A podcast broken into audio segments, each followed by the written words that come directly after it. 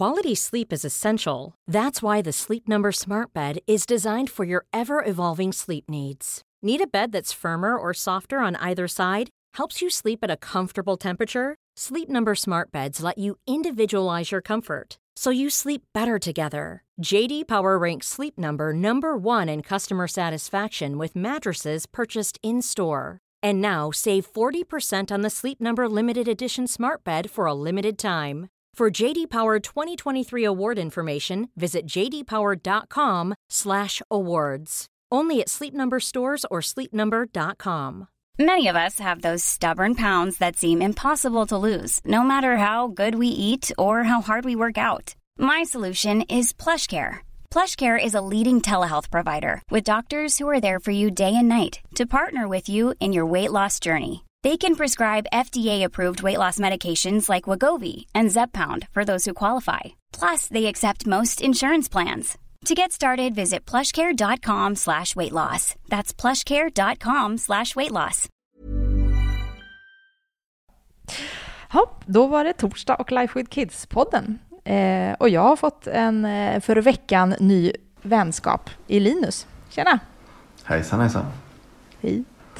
Eh, alltså vi ska ju prata om ett ämne idag, du och jag, som jag har längtat efter att få prata om eh, och letat efter information. Eh, och eh, innan jag hittade din bok så tycker inte jag att jag hittade så mycket information om det här ämnet. Eh, men när jag väl hittade den så tänkte jag att nej men Linus måste vi prata med. Och vi ska ju prata om introverta barn eller introverta människor. Eller introverthet, heter det introverthet? Jag tror till och med int introversion är till och med den fina Introversion? Ja. Ja. Eh, och jag tycker att det här är super, super spännande för jag kan ju, ja men man tittar på sig själv, vad är jag för människa och eh, mina barn, är, eller en del av dem i alla fall, är ganska olika mig och jag känns, vet inte hur jag ska hantera dem som inte, som inte beter sig som mig. Eh, och då kände jag att nej, men, eh, dig vill jag prata mer om, om, om det här ämnet. Jag tycker att det ska bli jätteroligt. Vad trevligt, det tycker jag också. Ja. Eh, men kan inte du berätta vem du är först och främst? Det kan jag. Mitt namn är Linus Jonkman. Jag är trebarnspappa, eh, författare, personalchef och föreläsare. Mm. Eh, Och eh, jag sitter här idag därför att jag bland annat har fokuserat väldigt mycket på en aspekt av personligheter som kallas för introversion och extraversion egentligen, alltså hela spektrumet av det. Och skrev en bok för ett antal år sedan som handlar om det begreppet som jag själv måste jag säga, jag tycker författare säger ju alltid att de blir överväldigade av responsen så det känns som en klyscha att säga men jag, jag blev överväldigad av responsen på det jag skrev. Mm. Ehm, för, jag, för jag kände att jag skrev om mig själv, att det var personligt. Men jag insåg efteråt att det var väldigt många som delade samma typ av erfarenheter som mig. Mm. Och det är ju, ja. Men hur kom det sig att du kom på tanken att du skulle skriva boken ens en gång? Ja, man kan väl tänka som så här. För jag tror att jag, precis som de flesta barn, när jag var barn så var jag väldigt ärlig i mig själv och mot mig själv. Eh, Så jag var eh, introvert som barn. Men sen så när jag växte upp och i samband med att man kommer in i den här delen av livet när man ska anpassa sig och man ska hitta en plats och så här så ändrade jag mycket på E- Egentligen inte på min personlighet men jag la ett ganska tjockt lager av beteende ovanpå min personlighet. Som inte riktigt var i linje med den jag var. Så att jag hamnade i ett, ett arbetsliv där jag hade väldigt socialt intensiva roller, väldigt extroverta roller. Och eh, de gjorde att jag eh, var väldigt stressad hela tiden. Att jag kände mig ganska ihålig och ganska långt ifrån mig själv. Och så vid ett tillfälle så hade jag ett, ett ögonblick, en upplevelse jag var med om där allting ställdes på sin spets. Och där jag blev så konfunderad över mig själv. Eh, och gick hem och funderade på hur det kom sig att jag aldrig blev riktigt bekväm med de här sociala situationerna jag hamnade i som en, som en följd av jobbet. Och när jag då hade tänkt, för jag hade läst en del om personlighetsdrag och sånt redan då. Så började jag rannsaka mig själv och så kom jag fram till att vänta, det är inte så konstigt att det här aldrig passar mig. Därför att min personlighet, den jag är när jag inte behöver göra någonting så att säga, är ju väldigt långt ifrån det här.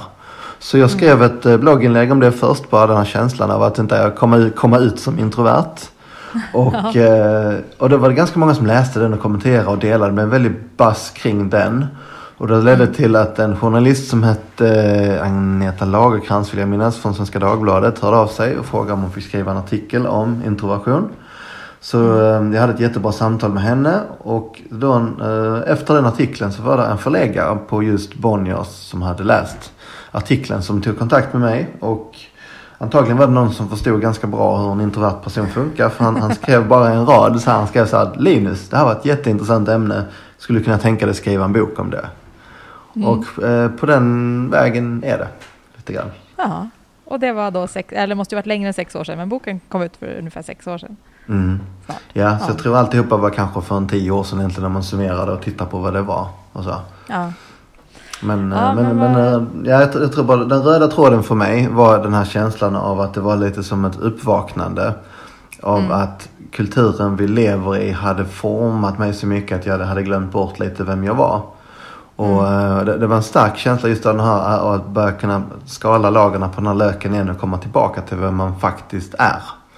Det var det stora för jag mig. Tror, och där tror jag, ja men med tanke på vilken respons du fick så, så är det säkert väldigt många som känner igen sig i det också. Men jag tänker att vi kanske ändå ska börja med att så reda ut begreppen lite grann. Vad är att vara introvert? Vad, liksom, vad betyder det? Ja, den, den, mest klassiska definitionen den är från 1923 när Carl Jung skrev en bok som handlar om personlighetsdrag. Där mm. han pratade om extraversion och introversion. Mm. Eh, och Ja, extrovert säger många på grund av ett, av ett stavfel från faktiskt samma bok. Som har bitit sig fast, men det heter extrovert där. Men, men där föddes liksom begreppet. Man får passa sig att stava fel. Ja. Vad sa du? Man får passa sig för att stava fel helt enkelt. Ja, absolut. Det kan hänga med länge. Nej, och då, och då menar Carl Jung på så här att alla människor har två behov. En, man har behovet av att ha sociala relationer med människor och man har behovet av att stänga en dörr. Men att vissa människor har, behöver mer av det ena eller det andra. Så de som behöver det här behovet av att stänga en dörr lite mer är introverta och de som är mer balanserade åt andra hållet kallar man för extroverta. Men mm. att båda människor i sin natur är både introverta och extroverta. Träffar man någon som är 100% extrovert så är man på ett mentalsjukhus, var en av Carl Jungs påståenden. Men, ja. så, så då brukar man säga som så att den enklaste förklaringen är att säga att någon som är introvert är självförsörjande med sin energi. Det är någon som får energi av att vara i situationer där man är själv. Där man inte har ögonkontakt med andra människor. Mm. Men om du är extrovert så får du din energi genom aktiviteter, sociala aktiviteter med andra människor. Mm. Eh, och det vetenskapliga är att man säger att eh, det handlar om signalsubstansen dopamin och man har sett att människor som är introverta har en lägre tolerans för dopamin. Det vill säga att, att ett enda ögonblick kan innehålla mycket mindre aktivitet och en introvert människa kommer tycka att det händer absolut tillräckligt mycket. Och det har mm. jättemånga effekter i sin sida. Men, men det här är liksom verkligen basen mm. i begreppet. Mm. Då har vi beskrivit båda, båda ändarna av den här skalan samtidigt på något sätt. Mm. Eh, men du skriver också något som heter ambivert. Mm. Vad är det då? Är det Precis. mellanläget? Precis, man brukar kalla människorna i mitten för ambiverta då. Det är mm. personligheternas vanilj. Uh, nej, nej det, det, är inte alls sant. Utan snarare har det visat sig att ambiverta människor har en del för, alltså så här, speciella förmågor. Det finns en, en studie av eh, försäljare exempelvis där det visar sig att ambiverta människor var överlägsna på att sälja. För att de hade mm. i sig själva eh, liksom en balans mellan de här två sidorna. Att de var inte för aggressiva och pratiga Nej. och självsäkra så här som en extrovert människa ibland kan ge intryck av och göra kunder osäkra. Och de var inte för passiva och inväntande som en introvert människa kan vara. Utan de hade en väldigt naturlig balans i att lyssna och prata lagom mycket. Och eh, mm. kanske det finaste, jag, jag, jag gillar mycket av Carl Jungs grejer därför att det är mycket mer som filosofi och poesi än vad det egentligen är vetenskap. För att det är från en tid av historien när man inte bedrev psykologisk forskning med hjälp av instrument och så utan det var just idéer och filosofier. Och då, då sa han att, att eh, ambiverta människor är de enda fria människorna.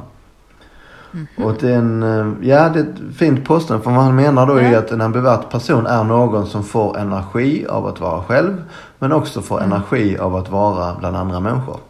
Därför är de fria. Nu sitter ju alla som lyssnar här och analyserar sig själva. Så här, vart får jag min energi mest? Ja. Jag skulle, jag, det har jag gjort jättemycket sedan jag läste din bok. så här, vem är jag egentligen? Uh, ja, jag vet inte riktigt vad jag kommer fram till. Jo, men jag tror att jag har, en, jag har inte ett svar, men jag har en, en tanke i alla fall vem jag är. Men det kan vi ta en annan podd. Uh, varför blir man som man blir då? Beror det på liksom blir man som sina föräldrar eller blir man som man umgås? Det Är det liksom ju... gener eller är det miljö som gör att man blir det ena eller det andra? Okej, ja. Okej, om man börjar säga som så här. Det intressanta med psykologi är att det finns ingen tyngdlag inom psykologin. Det vill Nej. säga det är ett område som hela tiden ändras och där händer saker lite då och då som kastar om vindarna. Så, så att genom historien så har man då sagt olika saker om beteende och personligheter. Man har, vid ett tillfälle så pratar man om tabula rasa. Du vet att, att människan var som ett vitt papper och allt som hände oss var egentligen bara ett, en prägling av miljön.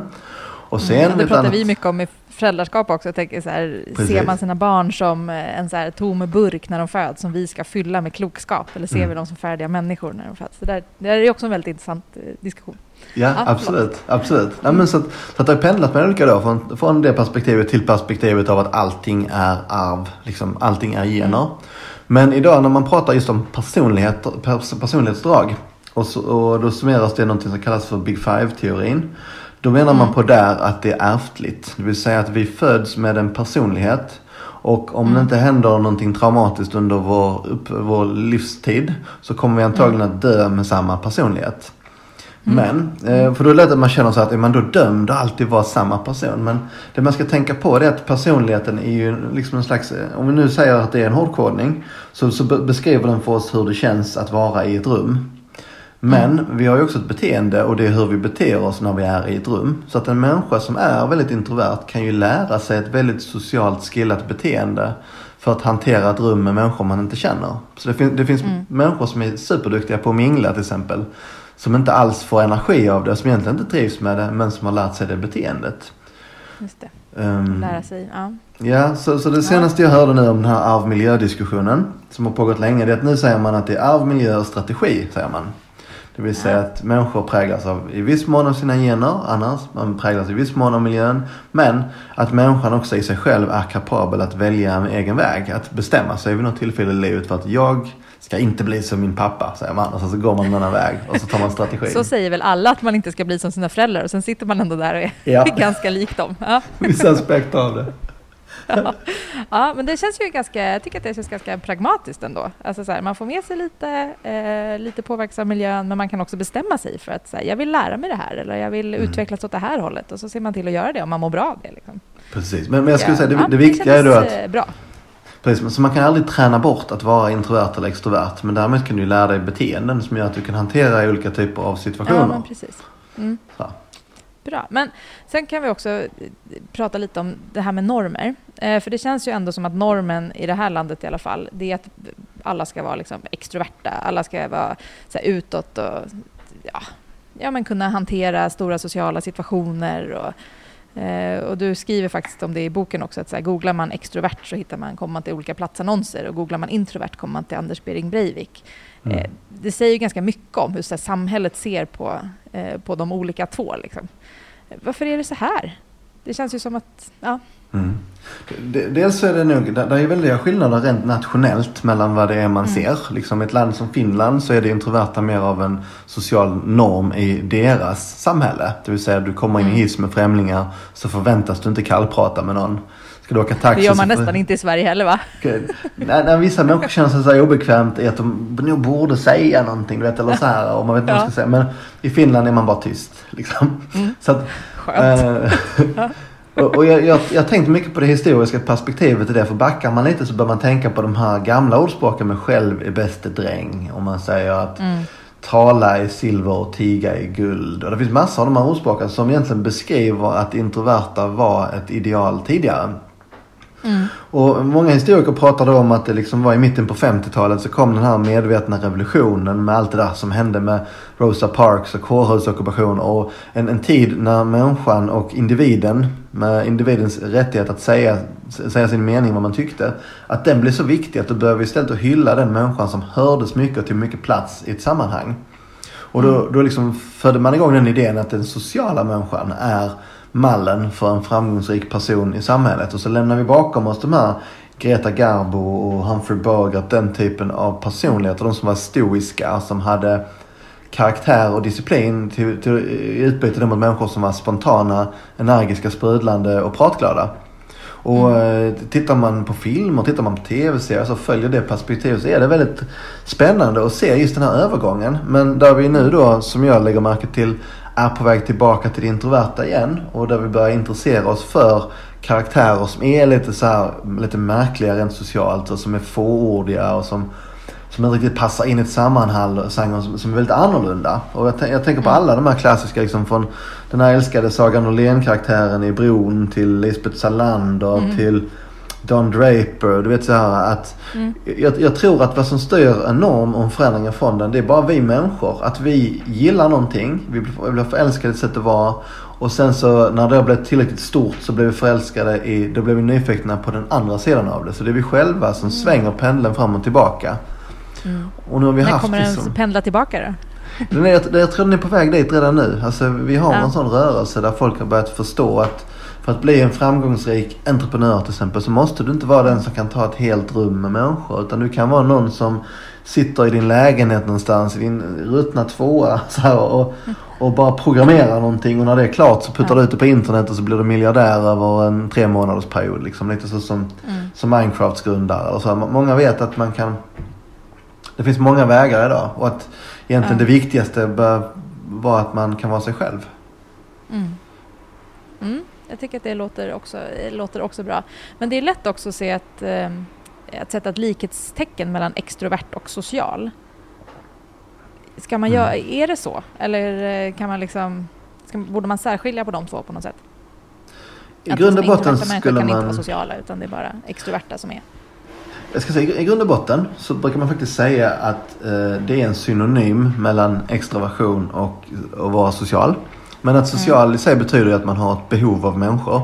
Så är man mm. väldigt social, ja då har du ett väldigt stort behov av människor. Det betyder inte att man är skicklig på att ta människor. Det betyder inte att man är skicklig på att etablera relationer, läsa av människor eh, och så vidare. Nej. För det är någonting helt annat. Det är, det är mer social kompetens. Och eh, oftast då för någon som är introvert som mig själv till exempel. Så jag blir ofta social när jag har haft stunder för mig själv. Långa stunder för mig själv. Där jag har fått liksom fylla på mina sociala batterier. Så att jag sen kan mm. vistas i ett sammanhang med mycket andra människor. Då funkar det jättebra. Men det är just den här skillnaden, behovet av downtime mellan de sociala stunderna som utmärker en introvert person tydligt. Mm. Mm. Ja, nej, för jag kan... Ehm, ja, nej, jag ska inte hänga ut någon här. Det var inget. jag tar tillbaka. Något som jag kom på nu. kan man se några skillnader mellan könen? Liksom mellan tjejer och killar? Mellan introvert och extrovert? Är det vanligare att tjejer är extroverta, att killar är introverta eller tvärtom? Eller finns det någon liksom koppling till eh, tjejer och killar i det här? Den, den statistiken jag har sett som i och för sig är baserad på Meyer-Briggs. Eh, mm. Den är, där var det att det var så här 52% kvinnor som var extroverta eh, och 48% män. Liksom, alltså fördelningen så. Så att det är väldigt mm. jämnt. Ja. Eh, därmed tror jag att man kulturellt kanske har olika förväntningar på könen. Liksom. Att, det, att, man, ja. ja. att det finns mycket kanske fördomar eller just kulturella förväntningar på att en man borde ta mer plats i en rum. Eller att, att kvinnor hela tiden småpratar. Saker som inte egentligen har någonting att göra med hur vi egentligen är utan bara är just kultur. Ja, ja kanske så. Jag satt nämligen med en kompis här innan jag pratade med dig och, och resonerade kring de här begreppen. Och så bara, vi måste fråga också det här med, med om det är skillnad på tjejer och killar. Mm. Eh, men jag tänker om vi återgår till våra barn då. Alltså jag kan ju se på på mina barn och att de är väldigt olika.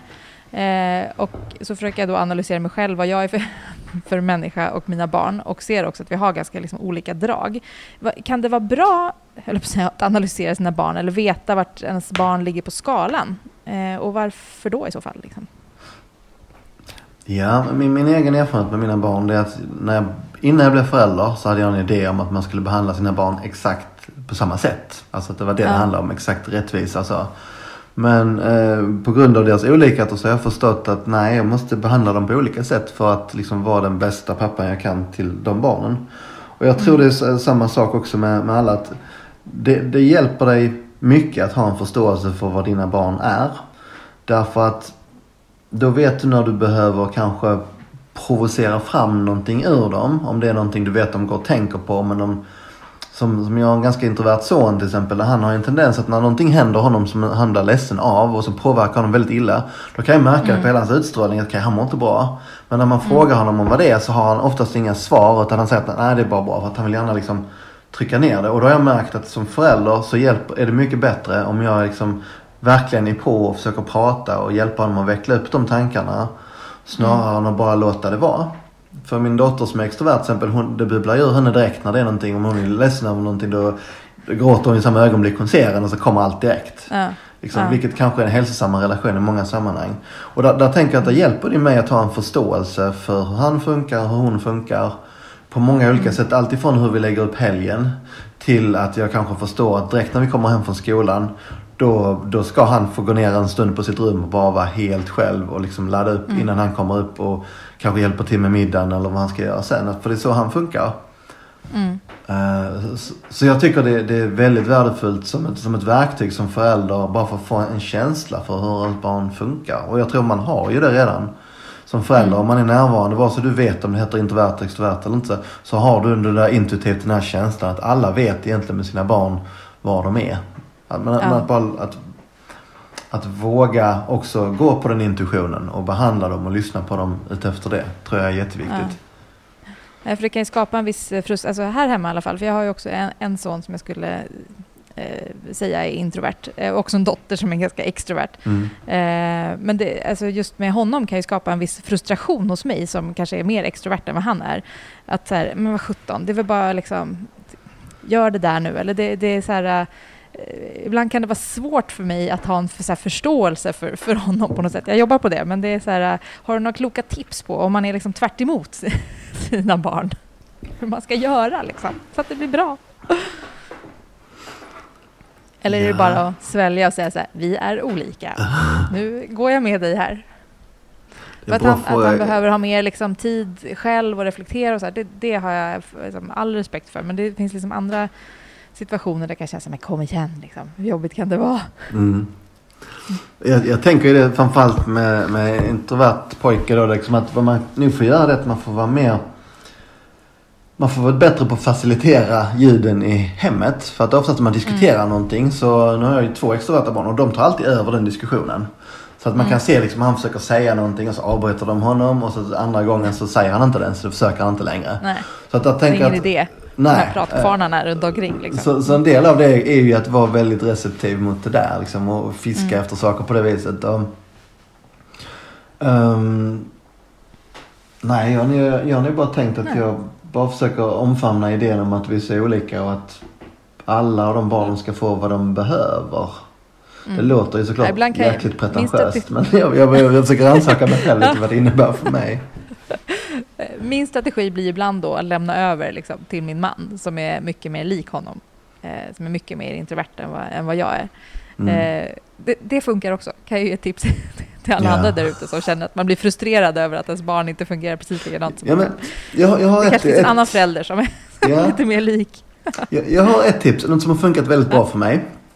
Det var som sagt, jag separerade ju för två och ett halvt år sedan nu. Och eh, då hamnar jag i det här som jag vet många föräldrar gör när de separerar. Att de har så dåligt samvete och så vill de vara superföräldrar för sina barn istället. Mm. Och man gör massor med saker med dem. Och varenda helg så är det vattenpalats och det är studsmatteparker och allt möjligt. Så här, bara för att liksom mm. Ja. Alla stora sociala sammanhang med massa nya människor. Precis. Frånskilda, frånskilda barn har alltid de finaste födelsedagstoftorna liksom. Mm. Men, jag är skilsmässobarn, jag vet. Nej men så började jag tänka som så här då. För, för jag jobbar ju med personal och, och, i mitt jobb så är data väldigt viktigt att ha en data över hur hans personal mår.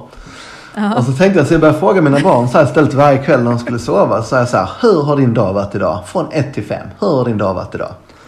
Och så började jag fråga dem då. Du för journal över barnen? Ja, nej, bara, bara liksom i huvudet. Jag behöver inte skriva ner det. Men jag började lyssna på just det här. Vad som, vad som utmärkte en femma, vad som utmärkte en etta.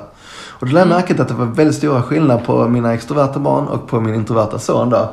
För min extroverta dotter till exempel, hon, alla hennes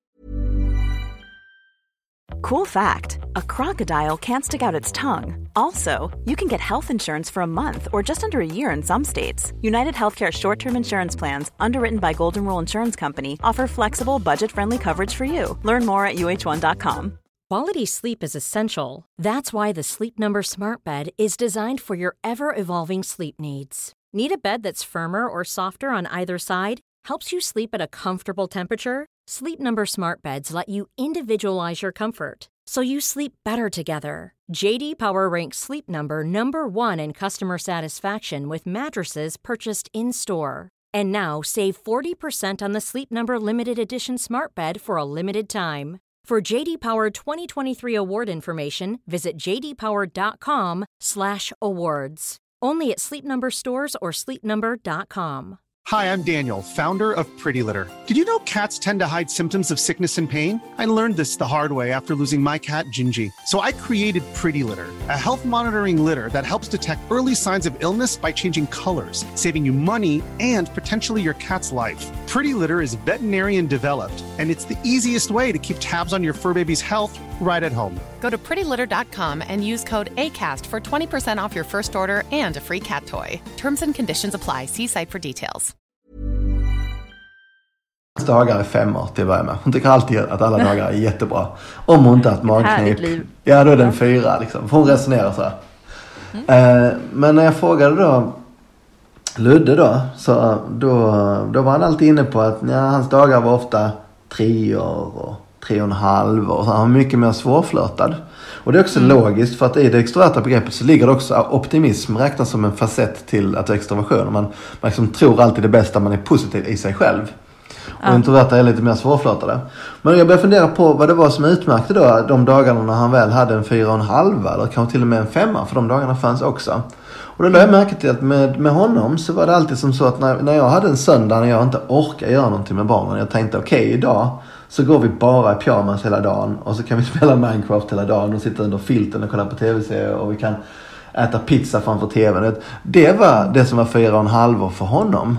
Eh, inte när vi var på de här vattenpalatsen och alla de andra grejerna. För att det passade inte honom.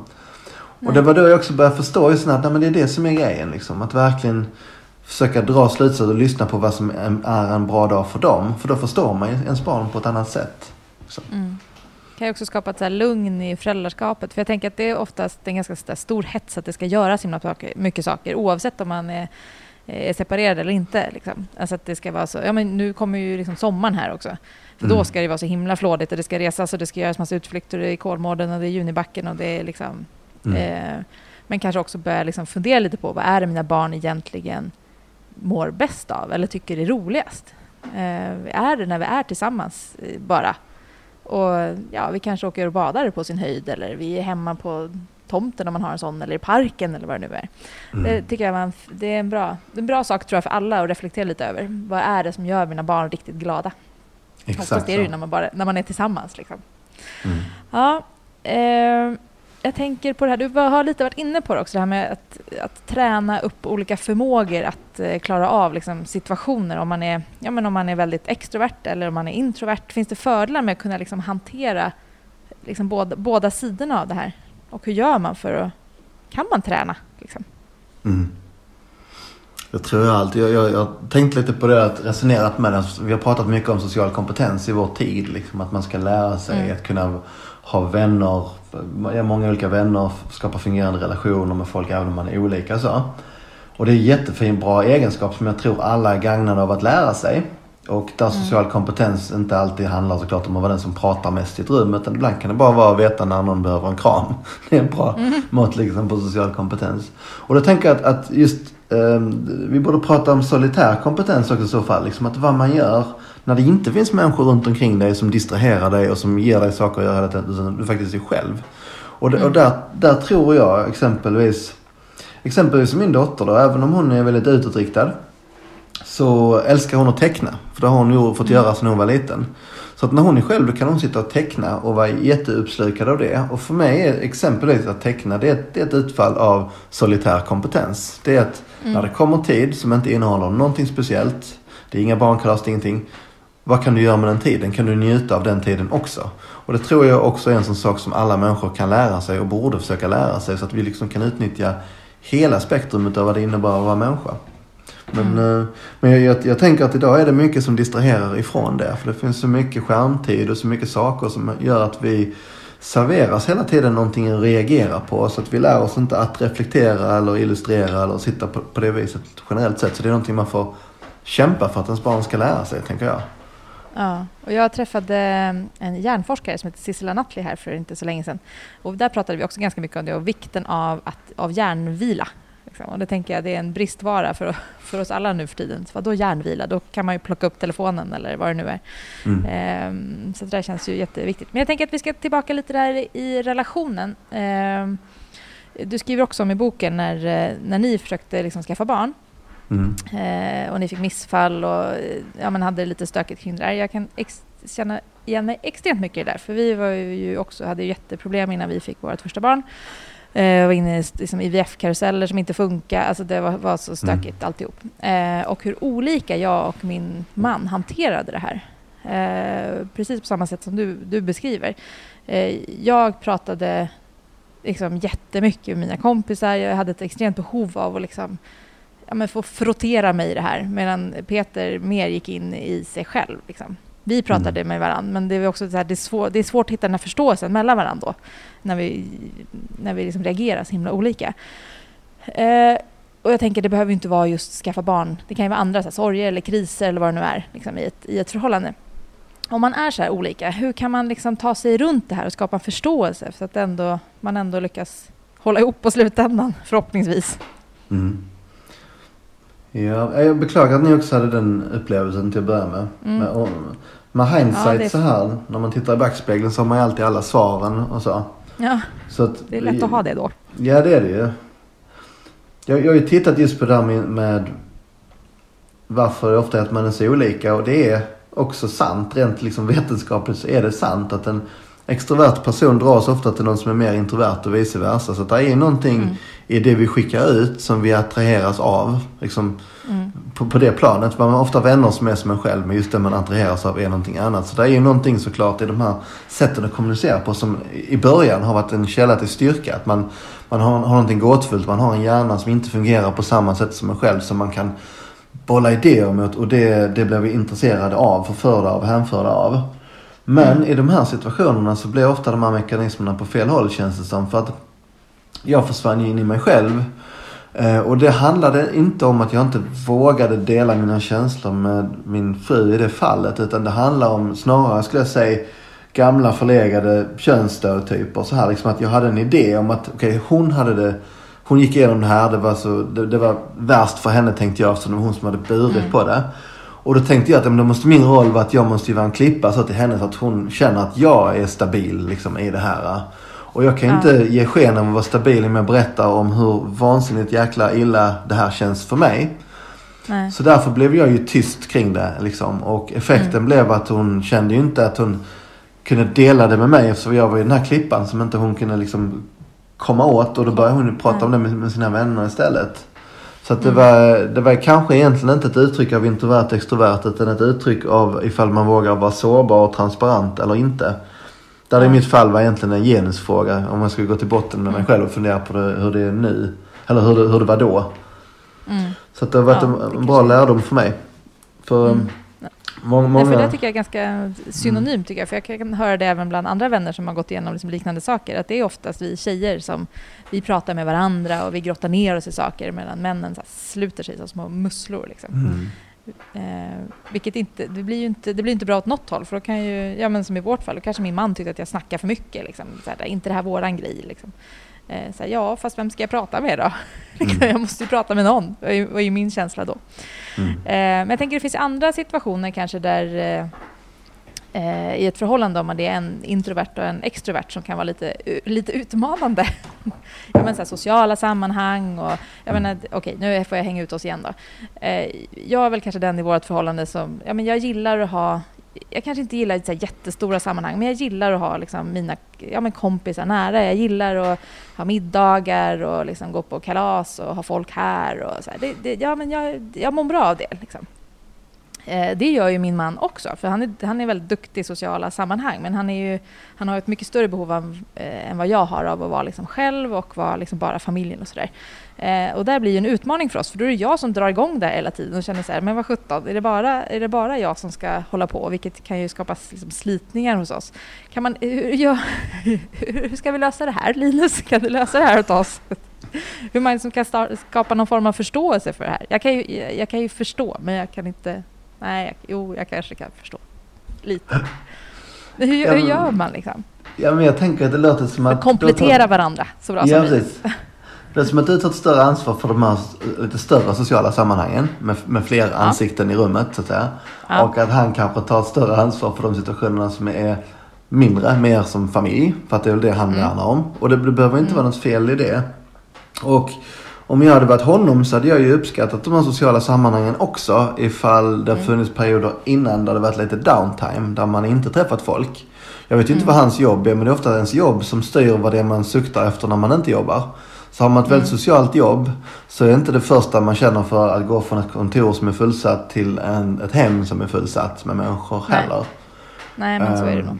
Så jag, hade jag varit sån så hade jag nog tänkt så här att okej, okay, men om man kanske har det så då kanske fredagen ska vara helt lugn så här med bara familjen och så kanske lördagen kan vara det när man träffar andra och sen så kanske man har en söndag som är lugn efter det också så man får hämta hem det igen. Att, ja, innan man ska till jobbet på måndagen och vara liksom, social ja, igen. För mm. Jag tycker det hjälper att tänka på det i form av, tänka på det i form av dopamin. Och tänka att alla situationer ja. vi dyker upp i på något sätt, där finns en inbyggd nivå av dopamin som kommer med den. Och ju, ju fler mm. människor det är, desto stelare det är. Det vill säga ju fler människor det är som man inte känner så bra, desto mer dopamin mm. kommer det kosta att gå in i den här situationen. För är du tillräckligt extrovert, du kommer ändå vid något tillfälle känna att okej, okay, det här är lite för mycket till och med för mig. Det finns ju alltid en gräns för mm. alla personer. Mm. Um, så att, och det hjälper en att förstå det, liksom, att det finns, det finns en gräns. Liksom. Mm. Ja, och det gäller väl också att eh, ha lite koll på vart, vilken ände av skalan man ligger på, alltså som, ja. som par. Liksom. Eh, och kunna liksom ha någon form av förståelse att ja, men jag kan ju förstå att okej, okay, nej Peter, vi ska inte ha massa folk här på fredagar. Eh, och på lördagen kan vi göra något och sen på söndagen. På söndag ska vi inte göra något, vi ska på fest imorgon, så det kommer bli ja. en, lugn, lugn söndag. Kanske av flera anledningar. Eh, ja, okay, det var, bra. Det var någon som sa det så bra att en, en bra relation byggs ju inte på likhet utan på toleransen för olikheter. Ja, eh, det kan vi ta med oss. Ja. Mm. Jag, jag är lite samma situation nu också. Jag har en flickvän som är väldigt, till och med väldigt extrovert. Och det är mm. någonting i det som från första stund var väldigt magiskt och liksom så magnetiskt väldigt, väldigt attraherande i det. Någonting som jag ser i det och på samma sätt som vad hon säger att hon ser i mig det att jag gör henne väldigt lugn, säger hon. Ja. Så det är någonting i min jo, energi som plockar upp. Och, och, jag tänker att vi kommer alltid ha den här, den här dragkampen mellan vad som är, är rätt situation. Men alternativet mm. skulle ju vara att inte ha någon som det eller ännu värre ha någon som är som en själv. Och då skulle ju ingenting nytt någonsin tillkomma i den här världen jag lever i. Så jag, jag, tror det är liksom en, en källa av friktion som behöver vara där. Ja, jo, men jag tror att vi, nu återgår jag till oss själva, eller här hemma, men jag tror att vi balanserar oss, eller liksom situationen ganska väl. Det hade blivit jättejobbigt om vi var två som jag och det hade blivit jättejobbigt om vi var två som Peter. Nu blev det min så här, terapitimme här, det var inte meningen. Ehm, men vad är det absolut bästa med att vara introvert?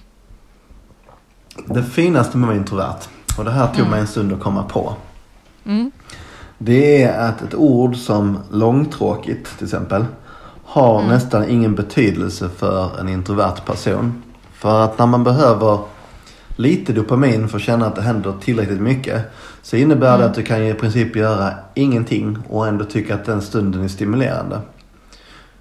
Det vill säga du blir inte plågad om eh, du helt plötsligt finner dig på trappan till ditt hus och behöver vänta i två timmar på att någon ska släppa in dig för att du glömt dina nycklar. Utan även den stunden kommer vara väldigt rofylld och antagligen laddad av en massa intressanta idéer och tankar. Saker som du kan visualisera på. Så just mm. det där att, att, att det krävs lite för att det ska kännas som att det händer tillräckligt mycket. Det tycker jag är en gåva om man är introvert. Man har ett väldigt lugn i sig själv. Mm. Det låter ju som något som vi alla borde ha, eller de flesta av oss borde ha lite mer av. Speciellt i dagens samhälle när det snurrar så himla fort hela tiden. Mm.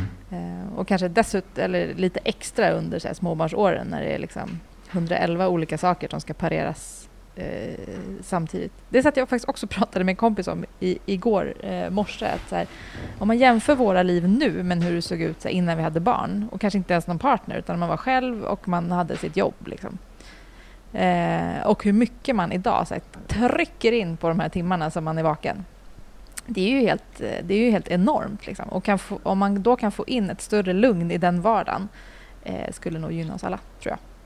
Mm. Det blir fina slutord, va? Här fick vi Ja. ihop bra på slutet. Det tycker jag. Tack snälla Linus för att jag fick prata med dig. Det här var jätteintressant. Och jag vet ju att du håller på att fnula nu på, på nya eh, böcker och annat. Så vi får säkert tillfälle att komma tillbaka inom en eh, snar Mm. framtid. Och om man vill läsa, läsa boken så heter den ju Introvert, den tysta revolutionen och finns att köpa på de flesta näthandlar där man köper böcker, eller hur? Mm. Eh, ja, som sagt, tack snälla. Och vi, Stort tack. Ja, vi, hörs, vi hörs nästa vecka på ett annat tema och vill ni något så mejlar ni som vanligt på podcastet lifewithkids.se. Hej då! Hej då.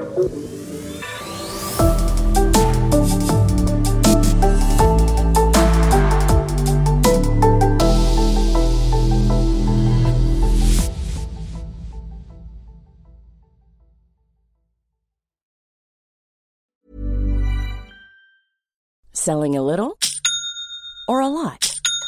Shopify helps you do your thing however you cha-ching. Shopify is the global commerce platform that helps you sell at every stage of your business. From the launch your online shop stage to the first real life store stage, all the way to the did we just hit a million orders stage.